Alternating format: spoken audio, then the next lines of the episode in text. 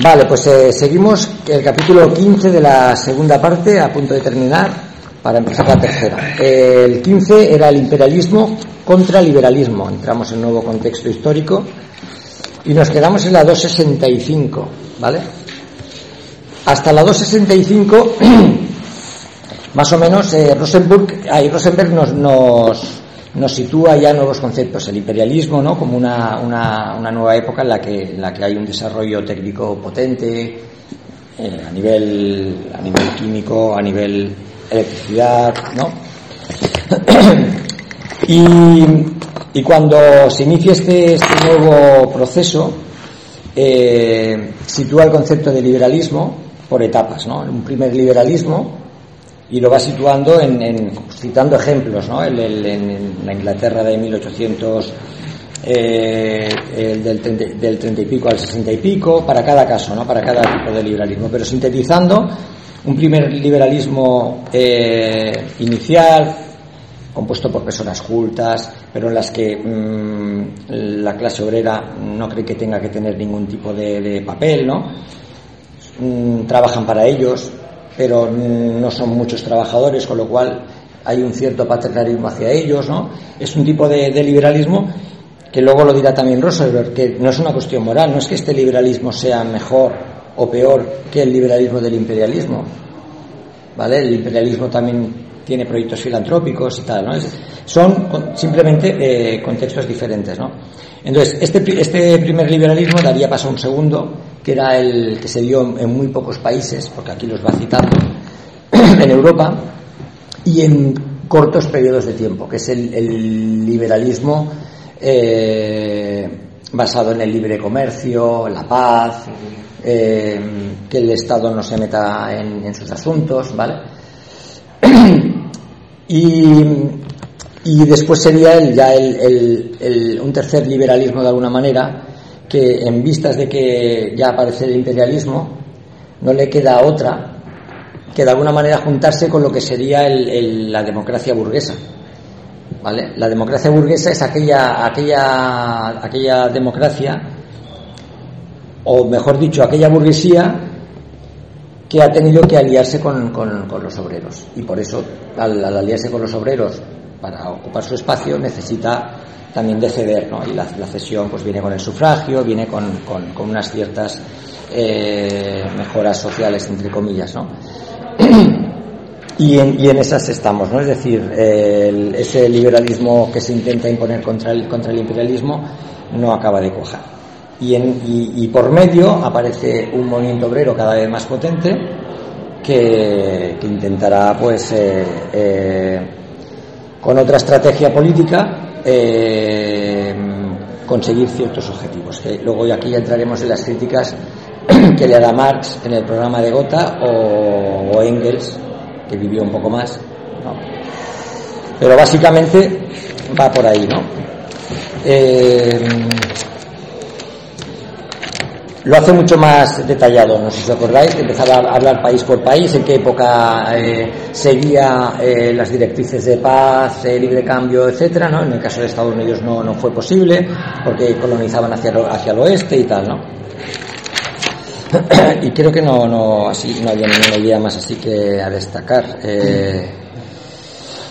que el imperialismo no creó ningún partido único, sino que, que de alguna manera se introdujo en, todas en todos los partidos que habían, es decir, fue con, una idea de patriotismo, se conectó con, toda la sociedad y ante eso no, el liberalismo no pudo. Este liberalismo que, fue tan, tan corto de, tiempo y, de, de, y, de, y de gente no supo, no supo dar respuesta. La socialdemocracia tampoco, le pasó por encima el imperialismo, ¿no? bueno, entonces llegaríamos ya a la, a la, a la 265, que nos quedamos en el, en el arriba de todo. Creo que no me dejaban más, había una cosilla, pero bueno, eso va. ¿Quién quiere leer? ¿Quién quiere leer? Eh... Venga, Freddy, tú que eres. No, vamos rotando, ¿no? Porque no, no, yo, yo tengo la voz. Un poco, un poco yo. ¿Cómo tienes la voz? Hola, Alemania. Alemania. ¿Tu Alemania? Hombre, es el que pronuncia mejor. ¿Eh? Pues la 265, para ya acabamos con. No, ah, era arriba de todo, durante los 90. Que está en Francia, ¿no? Dice, durante los 90, el presidente de la República, Forger y el primer ministro Melín presentaron este nuevo rumbo. La política de bloque conservador, claramente imperialista, tuvo éxito. En 1892, Francia regresó a un sistema de aranceles de protección. Esto es lo clásico de todos los imperialismos. Un acontecimiento de relevancia práctica y simbólica a partes iguales. Durante los 90 se continuó enérgicamente en el norte de África, Madagascar e Indochina la política colonial de Francia iniciada por Ferry. Con ello, el bloque conservador francés también combinó una nueva política europea. La alianza, franco-rusa buscaba proteger a Francia ante la superioridad de Alemania y parecía ofrecerle la posibilidad de reconquistar Alsacia y Lorena en el momento oportuno. Recuperar estas provincias parecía necesario para la burguesía francesa, no solo por razones nacionalistas, sino porque la incorporación a la economía francesa de la, importancia, de la importante industria del acero en Lorraine y las plantas de potasio y la industria textil de Alsacia era un objetivo muy tentador para los imperialistas franceses. La alianza franco-rusa también abría el camino para que los bancos franceses negociaran la transferencia de una enorme acumulación de capital en bonos rusos. Y ahora empezamos con Alemania. Con Alemania. en Alemania, Bismarck se acomodó gradualmente a las exigencias de la era imperialista. En 1879 Alemania reintrodujo el arancel proteccionista. Durante los 80 se inició una política de expansión colonial en el centro y el sur de África. Además, bajo Guillermo II se reforzó la flota alemana. La transformación del antiguo Partido Nacional Liberal proporcionó una base de política de partidos al imperialismo. Los nacionales liberales habían sido originariamente el gran partido de la burguesía alemana, que desde 1866 había estado dispuesto a cobrar con Bismarck en cuestiones nacionales, pero quería mantenerse fiel a las tradiciones liberales. Después de 1878, los nuevos fenómenos económicos y los problemas del imperialismo llevaron a la desintegración y disolución del antiguo Partido Nacional Liberal. En 1884 el partido se reorganizó de acuerdo con el programa de Heidelberg. Desde 1884 hasta la Guerra Mundial, los nuevos liberales nacionales ya no tenían nada en común con los antiguos a excepción de su nombre. Era el partido de la burguesía imperialista, apoyaban la política naval, colonial y arancelaria del gobierno, defendían los derechos de los patrones frente a los trabajadores y rechazaban todas las reformas constitucionales liberales en Alemania para beneficiar a los industriales imperialistas. Esto es un poco lo que habías comentado tú, mm. el cambio de... Y aquí, en, ese, en esta época además, en 1881 me parece que es cuando se crea el primer sistema de protección social en Alemania para los trabajadores, Con, Bismarck, lo que es la seguridad social a día de un mm. origen, el embrión de la, la seguridad social que en Europa, en los países históricamente. Es una referencia para el mundo. Nació en 1881 en Alemania, con Bismarck. como las primeras formas de, claro. de, seguridad social. De seguridad social. Sí, sí. Y fue, pues, pues curiosamente fue Bismarck también, supuestamente para evitar que los movimientos obreros adquiriesen más peso, más fuerza, pues como contraprestación o para pero bueno, la cuestión es que nació en ese momento. Es importante porque la, antes estaba la ley socialista, que, que, era una manera de reprimir, porque Bismarck no, no quería para nada el movimiento socialista. Entonces, eh, eh, fue, fue cambiando el hombre. Entonces, exacto, pero, pero aparte de cambiar, claro, el, los, para los socialistas fue a posteriori, que es una de las cosas que Engels eh, elogiaba de, del socialismo alemán, es que para los alemanes, como, como, como en el caso del franquismo otros, otras dictaduras, los que han sufrido todo eso, cuando salen y aguantan, claro, salen como héroes, salen como salen reforzados. hay autores que piensan que, es, que eso fue en, cierto modo también negativo en el sentido de que, que, tenían una, es decir, no se dieron cuenta de la capacidad real que tenían, ¿no? Es decir, se, se estaban demasiado hinchados quizá, ¿no? Por decirlo de alguna manera. Eso bueno, serán, logros o eran concesiones para mantener el, la paz social, ¿no? Sí, a mí al principio del capítulo, cuando habla de, imperialismo, me ha acordado de. Hace poco entrevistaron al de al más, al Elon Musk, al de Twitter, al de los y, el tío en la entrevista hablaba del libre comercio, de la libertad, de, y entonces le, el entrevistador le dice, ah, entonces el liberalismo, ustedes van a van, van a competir libremente con ¿no? Usted produce coches con los coches chinos. Dijo, no, no, no. De que esto es- la libertad es otra cosa. Ahora no recuerdo las palabras, pero sí que había una. Claro, es su discurso, el liberalismo de. Libre mercado, pero los yo digo, ¿no? Si solo estoy yo. Claro, habla- automático, lo hacen automático. Mercado libre, pero como, Mercado libre, pero mi mercado. como yo, como yo lo diga que es. una contradicción tan evidente. Sí, es que además esto que dices, eso es otra parte que también salía en, el- en las primeras páginas de este capítulo, que, que a la hora de diferenciar los diferentes liberalismos, claro, es que este liberalismo imperialista es un, es un, liber- es un imperialismo, es un liberalismo ya de- desbocado, ya. El anterior, ¿qué pasa? El anterior no, el anterior venía del feudalismo, es decir, sí que, sí que entendía lo que era la libertad, sí que entendía lo que era el derecho a, a- a respetar la propiedad y a respetar también a que no te encarcelaran, porque los feudales, es decir, los encarcelaban, los, es decir, es, es otro liberalismo, no tiene nada que ver, es decir, es, hay que entenderlo así también, ¿no? Sí, yo lo digo porque, eh, claro, durante con la guerra ahora en Rusia se habla del imperio, no sé si leíste Sí. Carlos, eh, Carlos Balmaceda, y él no estaba de acuerdo con que se aplicara a Rusia el término imperialismo ¿no? para Ucrania. Él cree que hay un debate, me pareció a mí entender por lo que dijo, Mm. y que para nada está de acuerdo en que se pueda hablar del imperialismo ruso. Pues estar de acuerdo o en desacuerdo con él, ¿no? Pero, y, bueno, pues... Bueno, esa esa es una posible, esa es una, decían, una posible lectura para el siguiente seminario, de tirar del hilo del, del, del imperialismo, es decir, un debate serio de, de, de- de dónde, de, de dónde sale y qué, cuáles son los ejes ¿no? de ese debate. Mm, Supuestamente, sí. Bueno, ha- han, ha sacado de la revista esta Tricontinental. Sí. un, un monográfico solo sobre imperialismo que, ¿no? que lo define, que le busca por aquí por allá. Yo he leído un poco, eh, pero no. no. no, es que es- Mm, no. Mientras el nuevo Partido Liberal Nacional surgía de las cenizas del viejo movimiento liberal alemán, un importante sector de los intelectuales académicos de Alemania le dio la espalda al liberalismo. Treitschke, profesor de la Universidad de Berlín, se convirtió en el heraldo de la Weltanschauung, que combinaba el nacionalismo aristocrático con el odio a los judíos. Entonces, también Sí, la Weltanschauung este es, es- es la cosmovisión. pasa en Gaza, ¿eh? ¿Cómo se traduce eso? Es- Es la, la Cosmovisión. la visión del mundo. Vamos. Sí, supongo. Los 80 también fueron testigos del origen de un movimiento pequeño burgués encabezado por el capellán de la corte, Stoker. Durante este periodo, el líder más importante de los nuevos liberales nacionales imperialistas fue el diputado del Reichstag, Mikkel. Encarnaba de manera visible la transformación histórica de los sectores importantes de la burguesía alemana. De joven, Mikkel había sido demócrata y comunista revolucionario en 1848. A continuación, se había convertido en diputado liberal, director de un gran banco, alcalde de Frankfurt y líder de los liberales nacionales en su evolución hacia el imperialismo. Mikkel acabó su memorable carrera como ministro de Finanzas de Prusia bajo el reino de Guillermo II. La otra cor- corriente de la burguesía alemana, que quería conservar las ideas liberales del pasado, estaba representada por Eugen Richter, líder del Partido Libre Pensador, Freisinnige, alemán.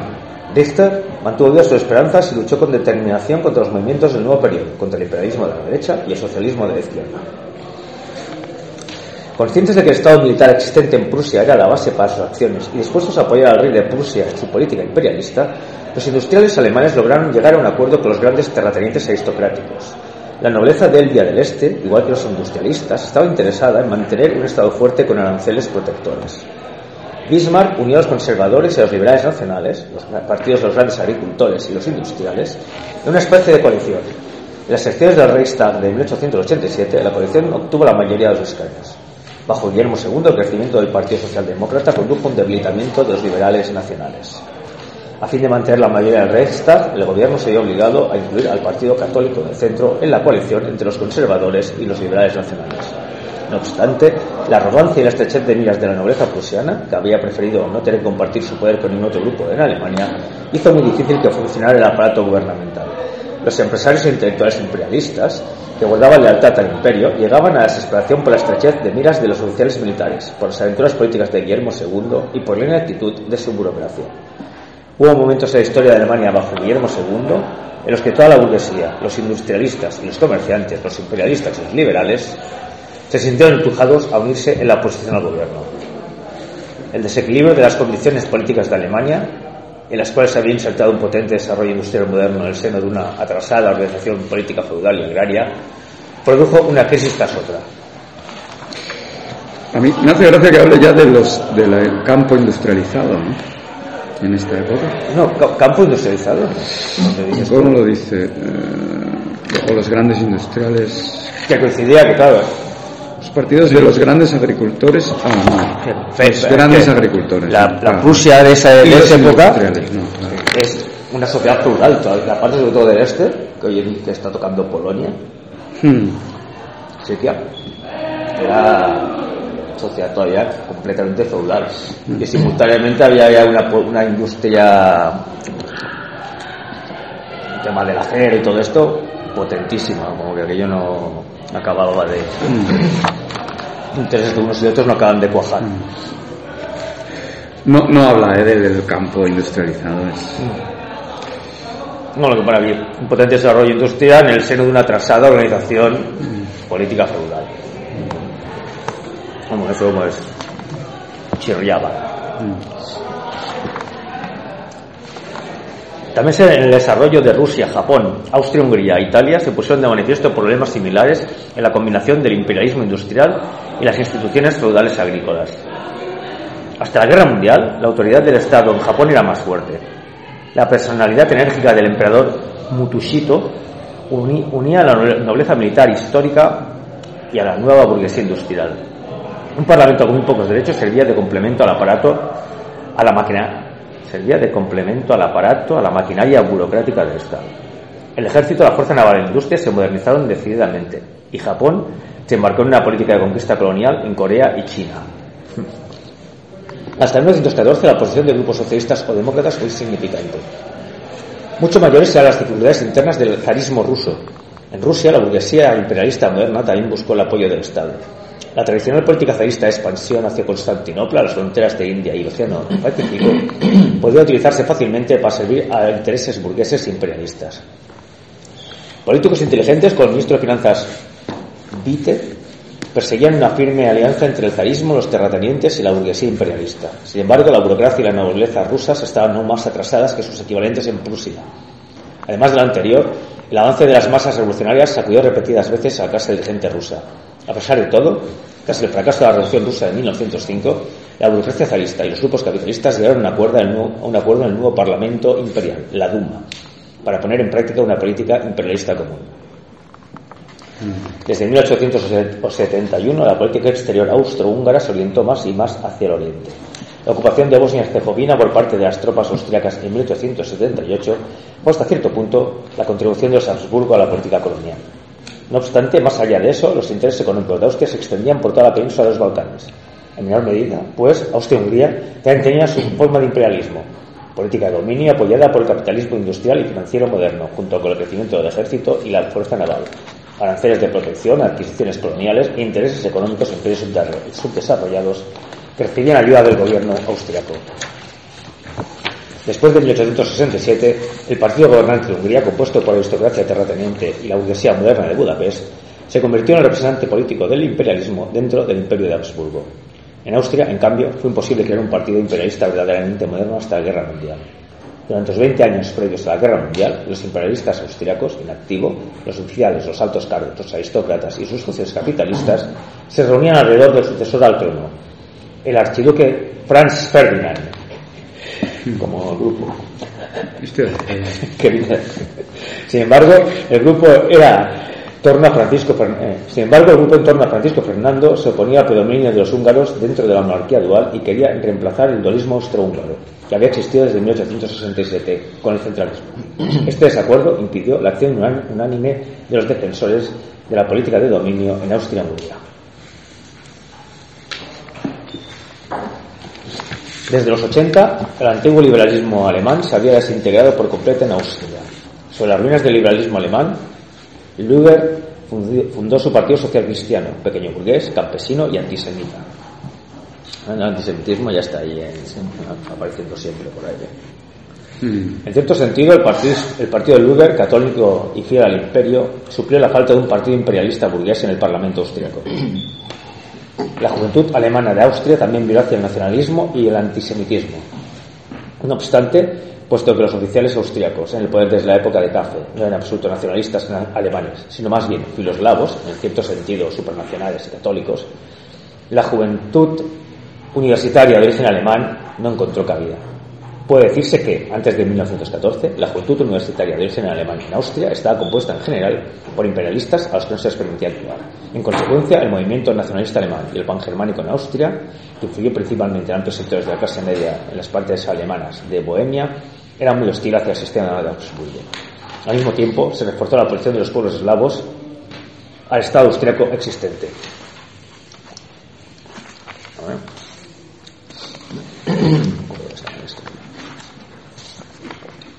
Durante los 90, la lucha entre las divers- diversas nacionalidades y la confusión general resultante paralizó la máquina parlamentaria en Viena, de modo que la burocracia administrativa imperial se vio obligada a gobernar para mantener vivo el imperio.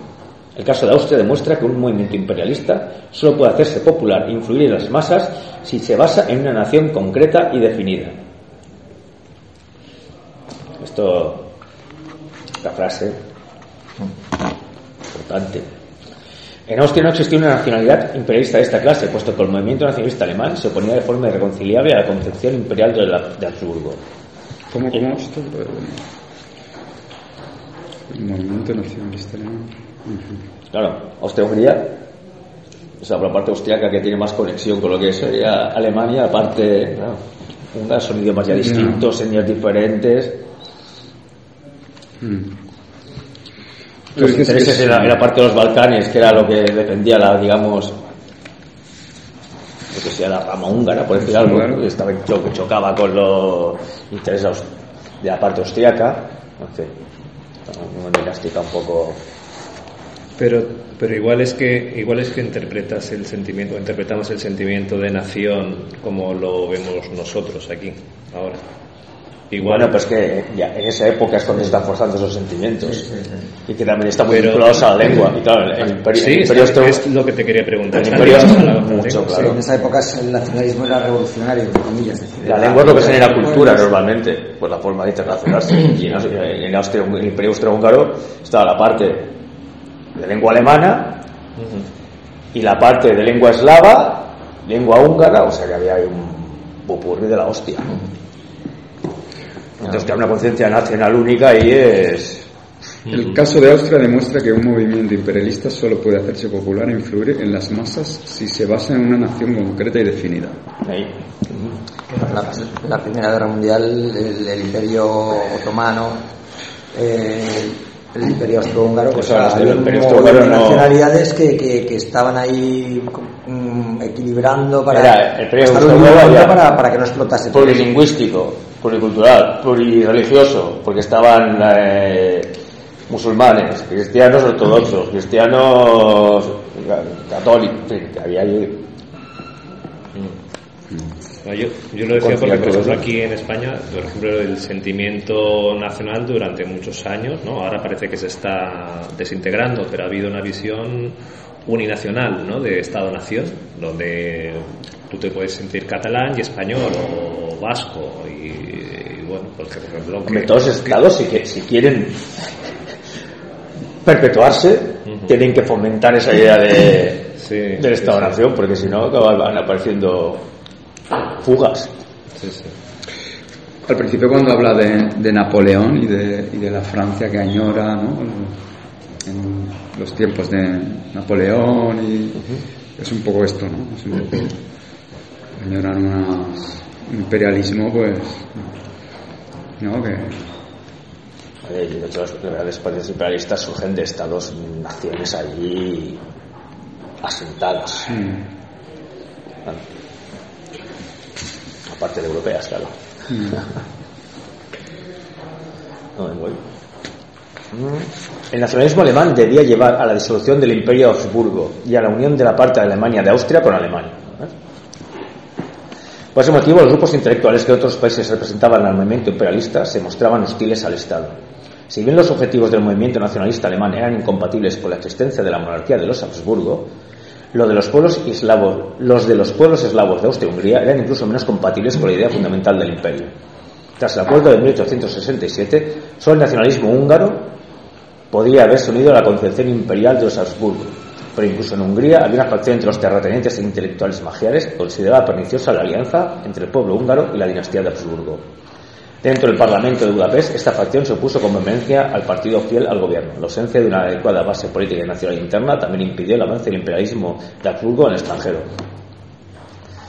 Aquí habla de, to- de- tanto del imperio, bueno, austro-húngaro, porque en aquel momento era casi el estado más grande de, de Europa, ¿no? Alemania que se ha unificado en 1870, que todavía no, un, un- un estado acabado de formar. Francia sí, enorme y tal, pero el imperio austrohúngaro que se existía desde el siglo XVI, era una gran potencia europea de, de todo Centro Europa. Muy importante. Ay, si- siempre Todos los Balcanes a día de hoy forman parte del, del imperio austrohúngaro. O sea, Está hablando de las dificultades del liberalismo ya que tira, es decir, la, burguesía adinerada, la burguesía ya industrial, de las dificultades de, tirar adelante su proyecto imperialista en, en determinadas, eh, determinados estados por sus, por sus monarquías, por sus restos todavía feudales o por las divisiones de, de, de- de monarquías en lo que decía Freddy. ¿no? Es decir, pues claro, esa, esa, un- esa unidad es necesaria para tirar adelante con el proyecto imperialista, colonizador, etcétera. La, burgues- la burguesía necesita una política exterior fuerte. Eso lo hemos visto en otros capítulos, ¿no? Que, que, eh, pues, eh, yo qué sé, Luis Felipe, eh, eh, lo vimos en ese capítulo también, ¿no? Que, que,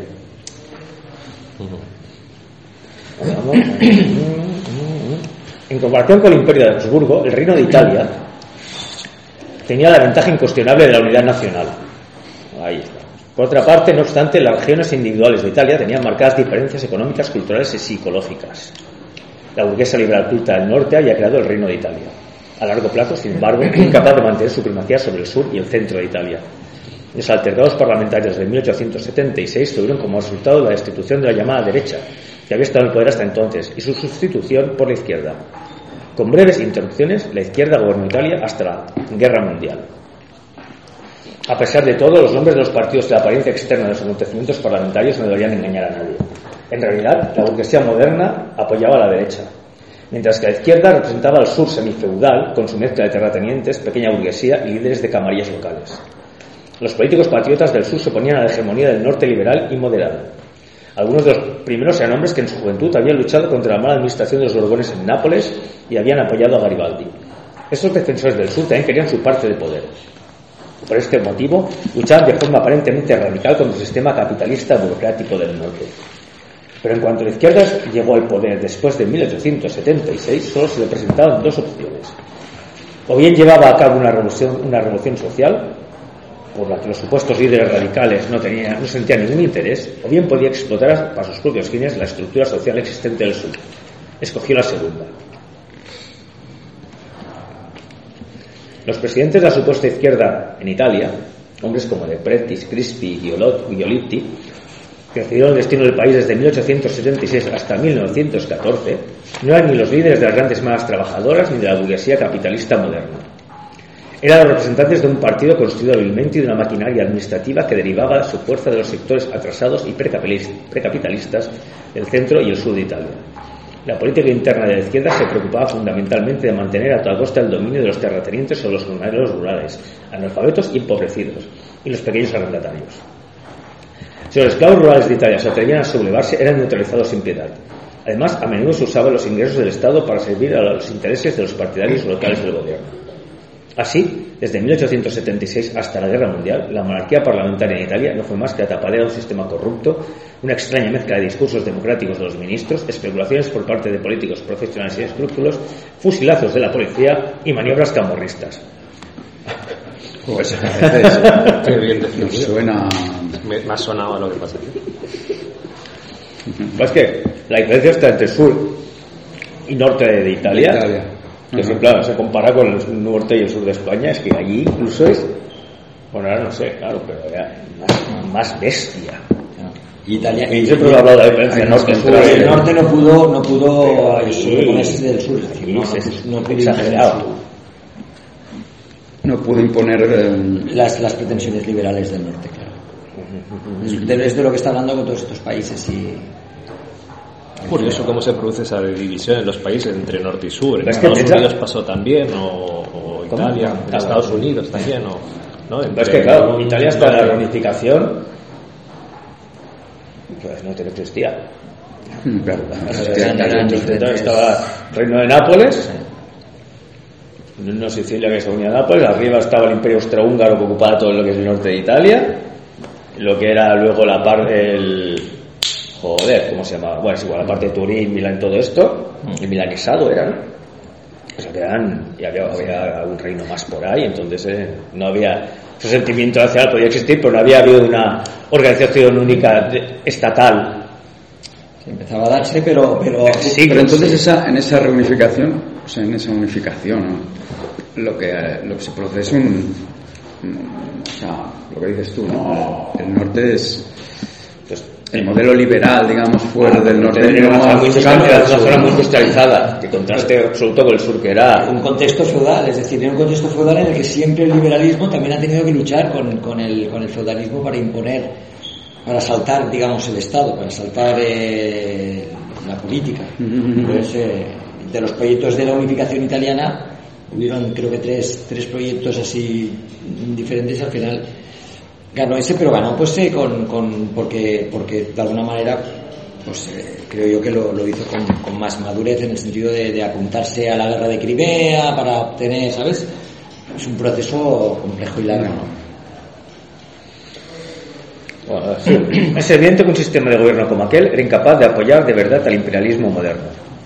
Cuando la izquierda italiana se hizo con el poder en 1876, aún no existía una industria moderna a gran escala. Cuando posteriormente se desarrollaron gradualmente grandes industrias modernas y bancos en el norte de Italia, los líderes económicos recibieron poca ayuda por parte del gobierno. Los fondos públicos no se emplearon para ayudar a la industria del transporte ni modernizar el ejército y la marina, sino para los objetivos locales de los grupos dominantes. Antes de la Guerra Mundial, la burguesía todavía era demasiado débil en Italia para imponer cambios sustanciales. A pesar de ello, los imperialistas presionaron cada vez más a los políticos en el poder. En la política italiana previa a la Guerra Mundial aún podía encontrarse a representantes de la tendencia imperialista al lado de lo que quedaba de la antigua derecha. Eran hombres como Sonini, que trabajaba intensamente para reorganizar Italia y concentrar todas las fuerzas nacionales en beneficio del desarrollo imperialista. Antes de 1915, aunque estuvo a la cabeza del gobierno en intervalos breves, Sonino fue incapaz de lograr cambio fundamental alguno en el sistema de gobierno. Poco a poco, el movimiento estudiantil y juvenil nacional, todavía inspirado por Garibaldi y Mazzini, también viró hacia el imperialismo. Aquí estaría bien tener, porque claro, est- estamos continuamente en esta etapa del imperialismo, estamos viendo el avance industrial, ¿no? el desarrollo técnico, una nueva, miles de empleados por parte, ya no es el taller, el taller industrial ¿no? que, que tiene 100, 100 trabajadores, sino estamos hablando ya de miles de trabajadores en el exterior, en el que el empresario industrial ya tiene tiene una área geográfica importante donde ahí se están en las- trabajando las minas, donde los, los trabajadores mm, viven en las, en las- en las propiedades del, del empresa- Es, es otra época.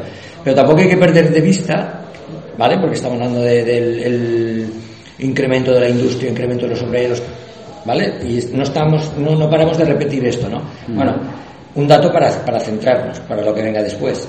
en la Alemania nazi, estamos hablando de 1930, eh, la mitad de la población era campesina.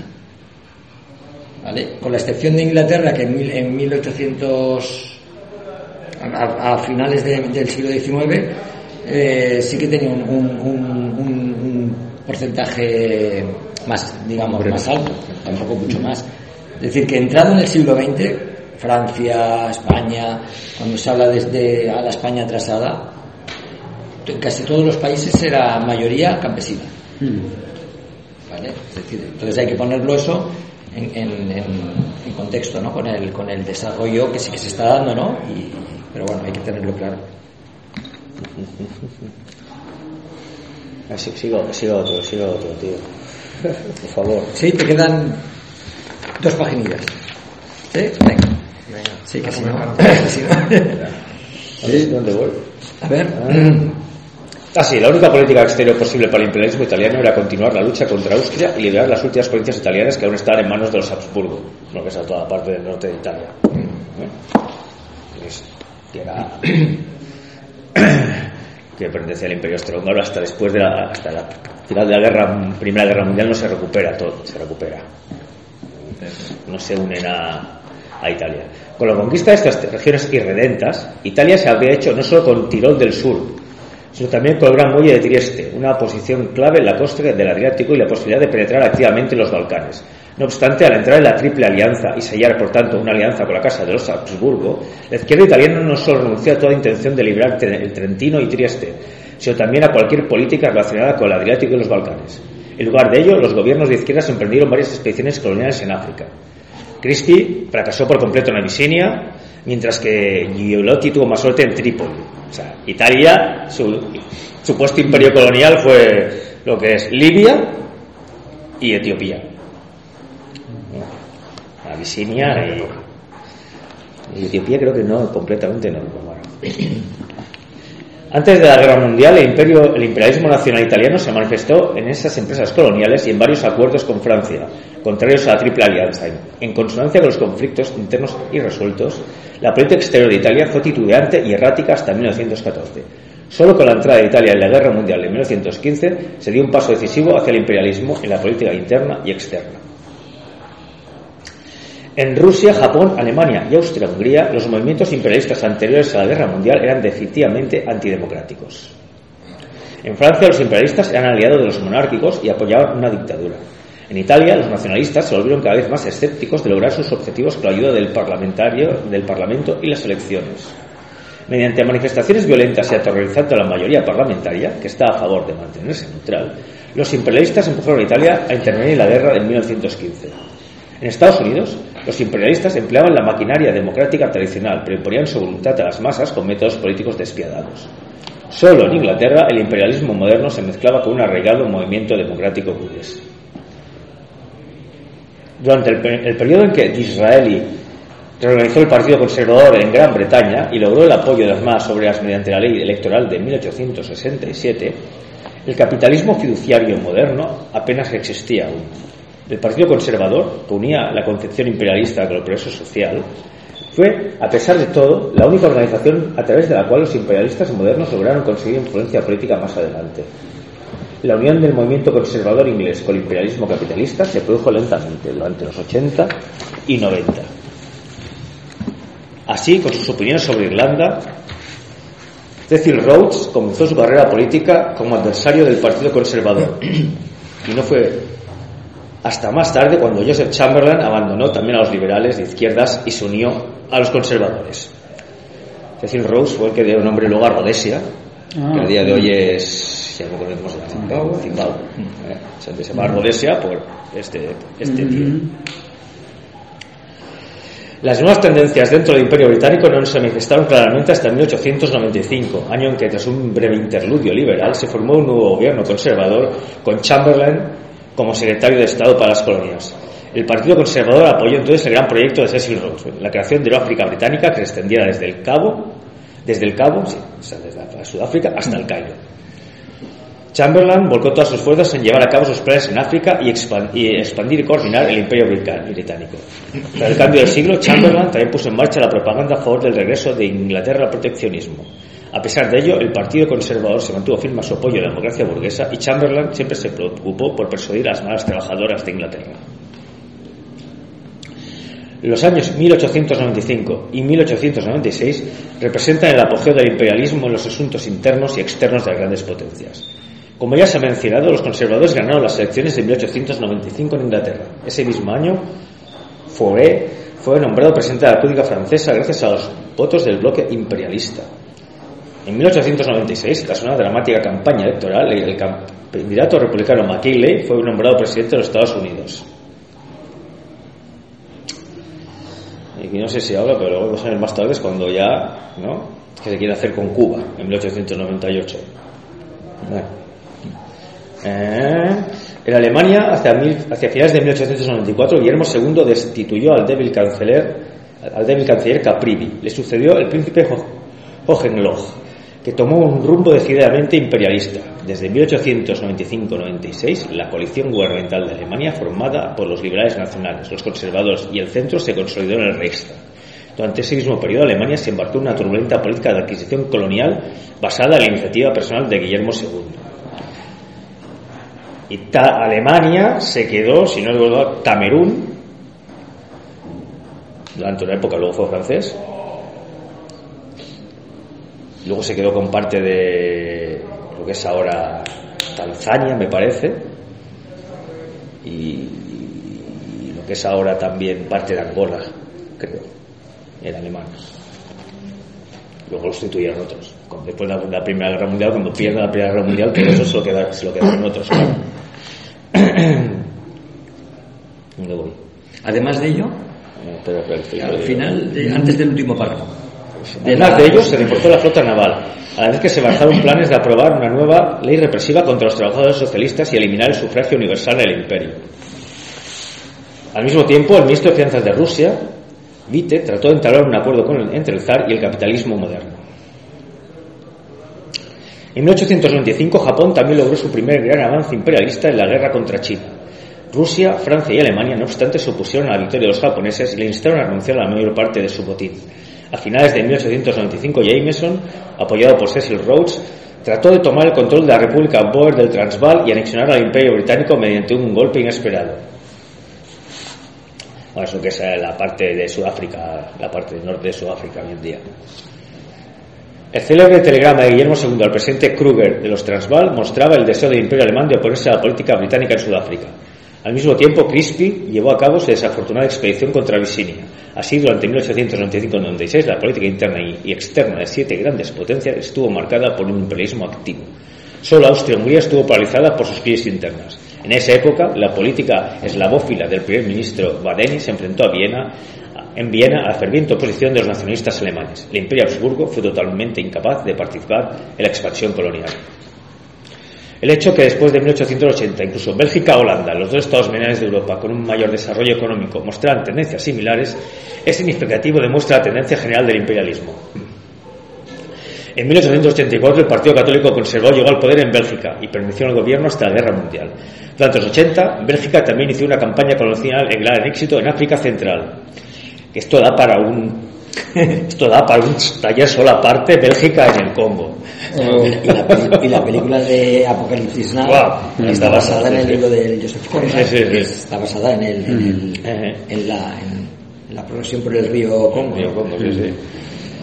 Ah, inicialmente por iniciativa personal de Leopoldo II, que llevó a la fundación del Congo belga. Después de 1884, el gobierno católico conservador de Bélgica se opuso con tenacidad a la exigencia de sufragio universal por parte de los obreros socialistas. Sabemos que a- a- simultáneamente con, lo que- con las políticas eh, imperialistas se van también cercenando derechos que se habían ganado las décadas anteriores a costa, por ejemplo, de crear eh, seguridad social en Alemania y tal igual, pero eh, que crean la seguridad social por un lado y por otro abolen el sufragio universal, estas cosas. Eh, Bélgica también manifestó las mismas tendencias que grandes potencias, la concentración creciente de la industria, la política colonial, el declive de las ideas liberales entre la burguesía, el deseo de que la clase poseedor de un gobierno fuerte capaz de combatir el socialismo del proletariado. Los acontecimientos en Holanda, país en que la burguesía rica tenía que defender tanto su poder político como- el gran imperio colonial de los Países Bajos, fueron muy similares a los de Bélgica. Porque Holanda también tenía un mogollón de colonias, sobre todo en Asia. Todo lo que es Indonesia, Holanda, sí. sí, o sea, la Indonesia era holandesa. Y islas. No era francés. No, no, no, no. Indonesia, no sé si toda Indonesia, porque es inmensa, pero prácticamente toda Indonesia era, era, era holandesa. Mm. O sea, había un jugador de fútbol en los años 60 de Tajamata, que venían de todas las islas holandesas. Eran los primeros que llegaban a, a- Holanda, de las colonias, y son toda la zona de eso. Indonesia y Java, Sumatra, todo eso, todo era holandés. Con la creciente industrialización se creció también el número de obreros industriales, agudizando los contrastes de clase. La burguesía se alejó gradualmente de las tradiciones liberales. Apareció un nuevo partido conservador calvinista, cuyo nombre, los antirrevolucionarios, bastaba para indicar su propósito. En 1887, en Holanda, se formó el primer gobierno de derechas. Tras los 80, la derrota total del liberalismo se puso manifiesto en todos los países en los que existía un movimiento liberal con algo de importancia. El poder de los liberales y el Parlamento se derrumbó en Holanda, Bélgica y Austria. En Inglaterra, las elecciones de 1892 no habían sido determinantes. Ni los liberales ni los conservadores habían obtenido la mayoría. La decisión quedó en manos del partido irlandés, gracias a cuyo apoyo el gobierno liberal se había mantenido en el poder desde 1892 hasta 1895. Durante esos años, el liberalismo inglés se vio afectado por graves conflictos internos. La ala derecha del partido, liderada por Lord Rosebery, se inclinó cada vez más por las ideas imperialistas de los conservadores, mientras que la izquierda, liderada por Harcourt, defendía las secciones de Gladstone. Cuando Gladstone renunció a su cargo de primer ministro en 1894 y fue sucedido por Lord Rosebery, parecía que el ala derecha del partido había tomado la delantera. Pero si los liberales ingleses estaban de acuerdo con los conservadores en las cuestiones esenciales de la política imperial y exterior, ¿qué justificación había para que siguiera existiendo un partido liberal independiente? Las ideas imperialistas ejercían una influencia tan grande sobre la burguesía poseedora que un número cada vez mayor de burgueses se adhería a los nuevos principios y el campo de influencia del liberalismo tradicional se reducía de forma constante. En las dos siguientes elecciones parlamentarias de Inglaterra, en 1895 y 1900, los liberales sufrieron derrotas incontestables y en el cambio de siglo las guerras de los Boers dividieron aún más el partido. Unos cuantos liberales se oponían con vehemencia a la iniciativa claramente imperialista, mientras que otro grupo liberal apoyaba al gobierno por razones nacionales. La guerra de los Boers es la guerra con, en Sudáfrica contra el gobierno Boer, que era de origen, los primeros colonizadores de Sudáfrica eran de origen holandés, y allí montaron su. su no, no era colonia, no eran colonia, era eh, holandesa, era un estado propio de origen colonos holandeses. Y entonces a Inglaterra a finales del siglo XIX pues se los cepilló la guerra Boer y ha sido con, con dominio de todo lo que es hoy en día Sudáfrica. Ahí se pegaron palos buenos. ¿Dónde voy, tío? en, el párrafo ya, en, el, en el último párrafo ya. El declive del liberalismo en Alemania sucedió de forma similar. En la prim en primavera de 1884, el Partido Libre Pensador Alemán, encabezado por Eugen Richter, representante de la tercera liberal, aún contaba con 100 representantes de un total de 397 en el Reichstag. Cuando se celebraron las elecciones en otoño de 1884, el número de representantes del Partido Libre Pensador Alemán Liberal se redujo a 65 y a 32 de las elecciones de 1887. En 1890 se eligió a 64 liberales del partido, pero tres años más tarde el partido se dividió porque un grupo quería apoyar al gobierno de Capridi, es decir, querían llegar a un acuerdo con el sistema dominante. En las elecciones de 1893, el grupo intransigente de oposición de Richter, el Partido Popular Libre Pensador, obtuvo tan solo 25 diputados. La Unión Libre Pensadora obtuvo 13 representantes, mientras que un grupo distinto de los liberales del sur de, de Alemania, el Partido Popular Alemán, logró 11 escaños. Es evidente que hacia 1893 el liberalismo alemán estaba en estado de desintegración, sobre todo lo relativo a la cuestión del imperialismo. La Unión Libre Pensadora apoyaba el número presupuestario del gobierno imperialista, el aumento, perdón, el aumento presupuestario del gobierno imperialista, al que Richter se oponía con vehemencia. La Unión Libre Pensadora, a diferencia del partido de Richter, también votó a favor del programa de construcción naval propuesto por el gobierno en 1895. En Alemania, pues, el liberalismo se desintegró al mismo tiempo y por los mismos motivos que en Inglaterra.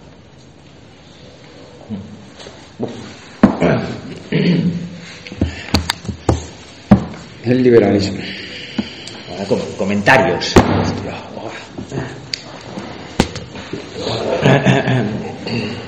Ya 10 minutos. Ah, no, son las 12, mira.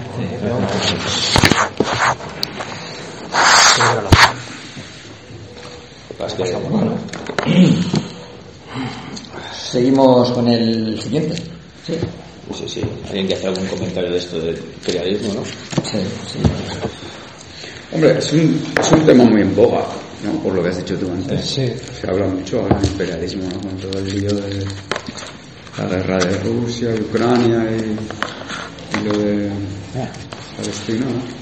Pues, se habla. Sí, pero bueno, que se hablan, no se discute, que se hablan con una idea ya predeterminada que, que induce a error. O, como mínimo hay un debate abierto que no... Claro, yo cuando me dijeron imperialismo ruso, pensé, ah, vale, imperialismo ruso. Pero cuando te dicen, oye, que esto no es así, dices, ah, pues tienes razón, imperialismo es otra cosa. Y ya no... Bueno, yo no lo había pensado. Y, y bueno, sí que es importante los conceptos porque si te introducen el concepto equivocado, luego tu razonamiento te induce a error, claro. Hmm. Por el tema de Ucrania, claro. Claro, claro, sí, sí, yo es en donde me había. No, no. no, no, habría que definir qué es el imperialismo, claro. ¿O ¿Qué dice, qué dice la Wikipedia de imperialismo? Bueno, lo que mando hoy en día. Bueno, en el artículo ese que envió Carlos hay un montón de definiciones. Lo mira por aquí, por allá. Bueno, no te lo puedo explicar porque... Bueno, son, son ¿Luego está el imperialismo colonial o no? ¿Sabes? Porque ahora, desde la derecha española está muy en boga decir que, que España estuvo, fue, no fue un imperio colonial. Porque claro, se otorgó la nacionalidad a- y se cuidó de los indios y patapín y patapán y que por tanto eso fue colonialismo.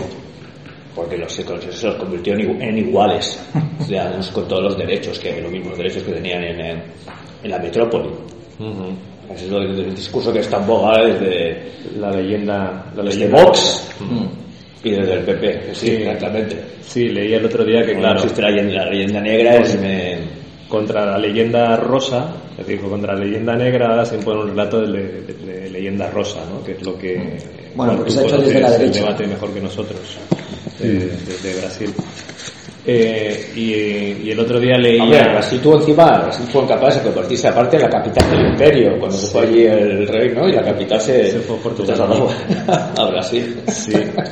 Pues, Durante unos pocos años. pues claro, pues alguien, escuché eh, que alguien decía, ya está bien con la leyenda rosa, porque decís que hubo igualdad en, en los países conquistados o coloniales, y igualdad no existía ni en España entre, entre la gente que vive aquí, ¿cómo va a haber igualdad ahí? Pero sí que es de verdad que esto es un debatazo, ¿eh? es todo un tema. También otro tema que desde la izquierda nos hemos comido eh, de forma crítica de eh, todo lo eh, la conquista tal y, y no es bien, bien como nos todo lo que yo tenía preconcebido que me habían metido en la cabeza que la conquista de América aquello culo aquello tal y que no había que entrar en más debate no es tan, tan así de hecho los derechos humanos nacen en ese en esa dialéctica de, de coño que hacemos aquí ¿no? con el catolicismo bueno, bueno. Bueno, el gran debate que es el tema de esta naturaleza de las casas y todo el rollo, tal y cual, sobre ese primero era. El trato a los indios, primero había que decidir si los indios eran seres humanos. Hubo un debate ahí, no me acuerdo cuánto tiempo duró. Entonces se decidió finalmente que los indios eran seres humanos y que por tanto no, pues, se les podía esclavizar, tal y cual, o había que cristianizarlos y todo el rollo, pero como los negros no eran seres humanos, entonces los negros sí que podían ser llevar esclavos a punta pala, porque como los, los indios se decidió que eran seres humanos, pero los negros no. Pero, pero por debajo hay, un- Son hay debates que son- un debate son súper la hostia. porque en- en- es en esa época donde donde el- pues, eh, eh, España tiene un- una potencia intelectual brutal, es decir, la intelectualidad de Europa era española, La escuela eh, la escuela Salamanca, eh, eh, Co- Coimbra, ¿no? Y, Entonces, el debate y, y luego el debate de, de Suárez, de Francisco de Vitoria, Los escolásticos, quieres decir, ¿no? De la Sí, escuela de y- Salamanca, y- de Coimbra. Y anteriormente, pues, eh, con el- el- las, las, las, pues, las pretensiones del Concilio de Trento también, ¿no? De, de- de ver qué hacer con esos, porque es- cuando tú, de alguna manera, buscas colonizar a nivel de comunidad, a nivel de, como religión, mm, tienes que saber a qué te enfrentas y de qué manera enfrentarte, ¿no? Entonces, ahí se abre un, un debate y ahí están los, los jesuitas, ¿no? Y, y- y- y el planteamiento de decir, eh, de decir eh, tienen alma o no tienen alma, es decir, son humanos o no, no se acaba aquí el, el debate. Que años, es- fue un debate que duró años. ¿eh? pero aparte es un debate muy, muy que, que por eso, pues, eh, mm, digamos, mm, se Sí que es cierto que, se por ejemplo, el colonialismo, es, hablamos de tema, pues igual. El español en Sudamérica no tiene nada que ver con el que se produjo en Estados Unidos, que así fue de exterminio directo de todas las tribus indias. Claro. Aquí se, se- se desarrollaron pues, Los determinados- como ya se asume que no son animales, son seres humanos, entonces lo que hay que hacer es cristianizarlos es otro tipo de imperialismo, ¿no? El de los Estados Unidos ya como país, Aparte, digamos, es, es- aquí no falta tampoco exterminarlo es- porque como ya metieron la, metieron la viruela y todo el rollo tal y sí. cual, pues, pues, El imperialismo ecológico. 70-80% de la población indígena americana murió en plazo de 150 años. Pero que hay un, hay un debate, falta ahí- hay un debate antropológico debajo, y es el- eso, ¿no? Es decir, si a nivel cristiano, que es la que de alguna manera eh, llevaba la ética de, de- de esas sociedades, si tú afrontas una nueva sociedad que tiene alma y te descubres que ellos tienen una manera diferente de vivir, claro, de ahí tira Suárez lo del libre albedrío, que entran en, en- en- entran en- lucha con, con, agustinos, eh, eh, eh, tomistas, ¿no? Es decir, si hay libre albedrío, al margen ya de, si, de buscar la manera de cómo Dios puede otorgar el libre albedrío, si hay, prescindiendo de eso no, pero eso ya es una, una potencia brutal, es decir, si hay otras maneras de vivir diferente a la nuestra, eh, ya estamos hablando de, de- de una esencia humana, de una, una praxis, son igualmente válidas, porque si las ha hecho Dios, son igualmente válidas. Ya estás eh, mirándola al otro de otra manera, ¿no? Y otras teorizaciones como la de Francisco de Vitoria, en la que, en la que abogaba incluso por, por, el, por el tiranicidio, ¿no? La- el, el, el naturalismo, es decir, el, el, desarrollo del, del- de la comunidad, eh, el tiranicidio, eh, derecho a la república. derecho a la república, es decir, hay un desarrollo que luego los, se los cargan, ¿no? Los, es decir, los expulsan y, y hay un debate y hay un, y una lucha seria, pero que es un planteamiento lógico, es decir, cuando, cuando te encuentras ante una nueva problemática, ese que se encuentra en esa, en esa tesitura de estar en, un- en, una, en, en un momento álgido, pues tiene que plantearse esos debates. Eh, cómo colonizar. Sí. Creo que pasaba lo mismo en Japón, ¿no? Eh, bueno, está ahí, eso es otro debate que es, que es interesante. ¿No? Tiene nada que ver con lo que estábamos hablando, pero bueno. Bueno, pero sí, Igual. yo Sí, sí, bueno. aquí sí que veo otro aspecto del imperialismo, por ejemplo, el de Estados Unidos, ex- sí que, sí que hay un exterminio ¿no? de, de- de- de los indios. Fue- directamente fue el avance hacia el oeste. Fue a levante costa hacia el oeste, eso se da ya porque es el, el- el- Estados Unidos, el, el- ¿cómo se llama? El, el destino, eh, no me acuerdo ahora. Sí, también tenían una idea del destino de eso. De, de- Bueno, como de- que están sí, no me acuerdo la predestinación hacia, hacia ese, Hacia ese oeste. estado norteamericano, que el destino, mani- destino manifiesto, destino manifiesto. Sí, algo sí. Me parece que era destino manifiesto. Destino sí. manifiesto. Que- y, y ahí hay un imperialismo y luego, luego otro tipo de imperialismo es el imperialismo económico, ¿no? Que es el que ahora lleva a cabo también pues el Occidente, Estados Unidos. eh. Lo digo porque era imperialismo, ¿no? Lo que, con lo hemos contado un poco. Bueno, eh, eh, claro. ¿Qué más? ¿Qué más? ¿Qué hacemos? ¿Quieres- ¿Seguimos o...? sí, sí. Podemos seguir un, ¿no? A ver Sí. si... Porque tú querías eh, eh, hacer más preguntas o, o cómo, o cómo, Sí, porque ya esto o cómo quieres, eh, digamos, eh, sacar de nosotros información. Não, tranquilo, solo acompanhar a sí, bien. lectura y- Vale, vale. Pues bueno. Pues que lea otro, ¿no? Empiezo yo, a ver hasta donde llegue. Mm. Cosa, nada más. Una observación que penso que la relación con nacionalismo es una necesidad para ampliación de desarrollo capitalista en su forma de producción de una fuerza de guerra, guerra, guerra, guerra, Sí, sí, sí, sí. guerra, eh, para eh, acumulación eh, en su estructura económica. Entonces, la, la forma de, de desenro- desenvolvimiento, de desarrollo eh, de industria bélica es una forma de expansión de la fuerza de nacionalismo num pensamento que hum, dominação imperialista hay total relación. Entonces, no, no hay como eh, as- de momentos diferentes, né? La colonización eh, para acumulación primitiva, primera, eh, diferentes fuerzas de dominación. En Brasil, eh, la población originaria indígena, eh, no, la dominación y exterminio no hace mm, solo por armas de fuego, mas también eh, do- doenças Sí, enfermedades. enfermedades como- que como estrategia.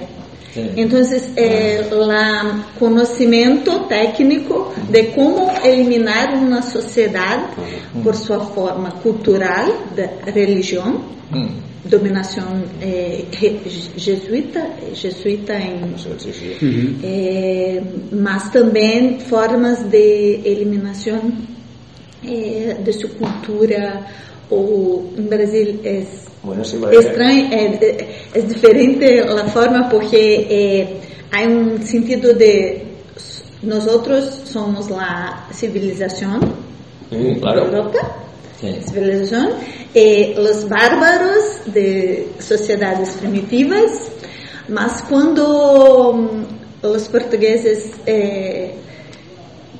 estão no Brasil, bu- eh, se adaptam à regressão do cultivo primitivo, pois mais eh, interessante para a dominação de território. Entonces, es una mm, forma de, de, de dominación con un discurso de civilización, de horror para dominación económica y, y la esclavitud de tráfico como Uber eh, tiene una relación directa con formas eh, económicas. Entonces, guerra, después, eh, ideia de progresso, civilização articuladas com uma forma de pensar a nacionalidade eh, com uma forma de poder e aceitação de sua população. Não sei se é assim. Ujú. Então, pensei. Sí, lo- y bueno, lo que decías tú No, el, el proceso en Brasil, las colonias portuguesas fue muy, muy parecido al de las España, las españolas. Sim, sim. Básicamente la evangelización, asimilación. E, e las Y exportación de populações esclavos. eh, originárias de hum, ocupação espanhola há um- um- uma grande referência de técnica e conhecimento que ha sido apagada Sim. eh, e não apropriada pela Espanha como eh, maias, incas e Ahí hay un libro que, se, que es- se titula El imperialismo ecológico de Crosby, en el que habla también de, de- de lo que le tocó sufrir a América con todas las enfermedades y sí, sí, lo, lo cita, que bueno, fue, fueron negativos para, así como para la colonización- El intento de, de las cruzadas no fue positiva para, para los europeos, en el caso de América sí, fue, fue una- un destrozo. En el libro de Curicamacho, que es el diccionario de habla, por ejemplo, de los virreinatos en las colonias españolas como algo no tan no tan no tan atroz, digamos, a nivel colonial, como algo no tan Es que de hecho realmente No las tan colonias imperialista, era- eran, provincias más de... de, de España, de la Nueva España, sí, sí, sí, claro. pero no- más independientes, como que había algo más de Reproduciendo los, los modelos, obviamente. como cierta autonomía y entonces eh, ahí pues penetraban más las ideas de estas eh, de estos jesuitas por decir que, que abogaban a lo mejor por más por la por las leyes naturales por, por la humanidad del indio bueno no, no, estoy Bueno, resumiendo sí, sí, mucho sí, eh pero Mas a lo, lo dice Sí, sí. é- es, La eh, reproducción del in- modelo. sí, de aquí. eh, mas também em lá cultivo e formas de esclavitud sí Sí, sí, sí. des- disfarçadas. eh, Entonces, eh, Pues, yo estoy diciendo lo que, no sé, Sí. sale en el libro de lo que explicaste en Profesor Mexicano. ¿eh? De- y a mí me sorprendió, la verdad, porque Para hagas una idea has visto la, ¿no? No sé, ya habíamos leído las venas abiertas de América Latina, de, de Claro. Galeano, y para mí era, fue horrible. ese- sin embargo, hay cosas, eh, bueno, eh, como Bueno, bueno, Y tú también la hablabas de la riqueza esas ¿no? culturas también, ¿no? Eh, Claro, es que con la Revolución Verde, que es otro tema que sale, se, se- se sale ya un poquito de, de- de la discusión, pero o- con la Revolución Verde a nivel agrícola, fertilizantes, abonos, expansión de la alimentación. Previo a eso, pues yo qué sé, en Etiopía, en Etiopía no sé, no sé cuántas variantes de, de, de- creo que era de trigo había. eh, con que cultivaban a diferentes alturas, con lo cual evitaban las epidemias. Es decir, había un desarrollo mm, cultural Perú. importante y, y- y, Increíble. claro, pues el, el- el expansionismo capitalista provoca lo que ahora estamos viendo con las crisis climáticas, crisis de, de- de- de energía, etcétera. Pues es esa- ese avance desbocado y nar- de, narci- narcisista, ¿no? De, de- Yo me voy a tener que ir, tío, si no Sí. llega mi padre, tío. ah, pues avanzamos un poco o, o qué? ¿Crees? Son menos 25, la, la una menos 25. Ah, ¿Queréis pues- ya? ya? Bueno, pues dejamos aquí que es el, es, es el final de... pues, quedaría un capítulo 16 que es que tiene sus páginas, que no sé exactamente cuántas, pero tiene 75, 95, pues casi 20 páginas. Ponemos fecha ya que... ya Sí, que- ponemos fecha ya. Hacemos solo el capítulo 16, que creo que nos da para ello, ¿vale? Que es sobre la democracia liberal y la